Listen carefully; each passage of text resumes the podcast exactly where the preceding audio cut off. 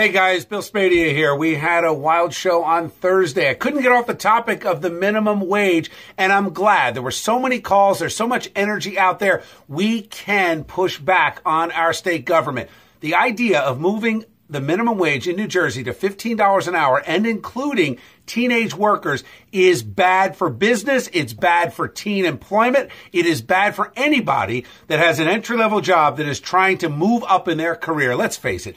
You can't afford to live in New Jersey on $15 an hour. If you're truly the government that is, wanting to make New Jersey affordable for people, why not just make it a $30 minimum wage? Now, we all know that is absurd. So how about we look at the other side of this?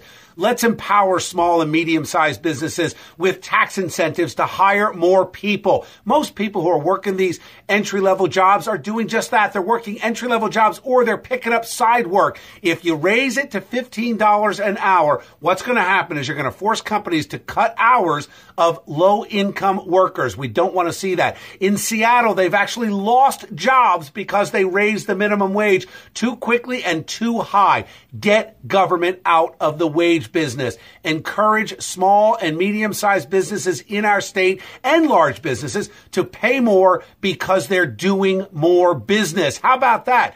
Our politicians don't understand or they don't care about economics. All they want to do is throw your money around to get votes to keep themselves in power, and it's got to stop. That fight starts here. All right, I'll see you tomorrow morning. Remember, follow me on Twitter at Bill Spadea and the show at NJ1015 on Twitter and on Facebook. I'm Bill Spadea, NJ101.5. Have a great rest of your day. See you Friday.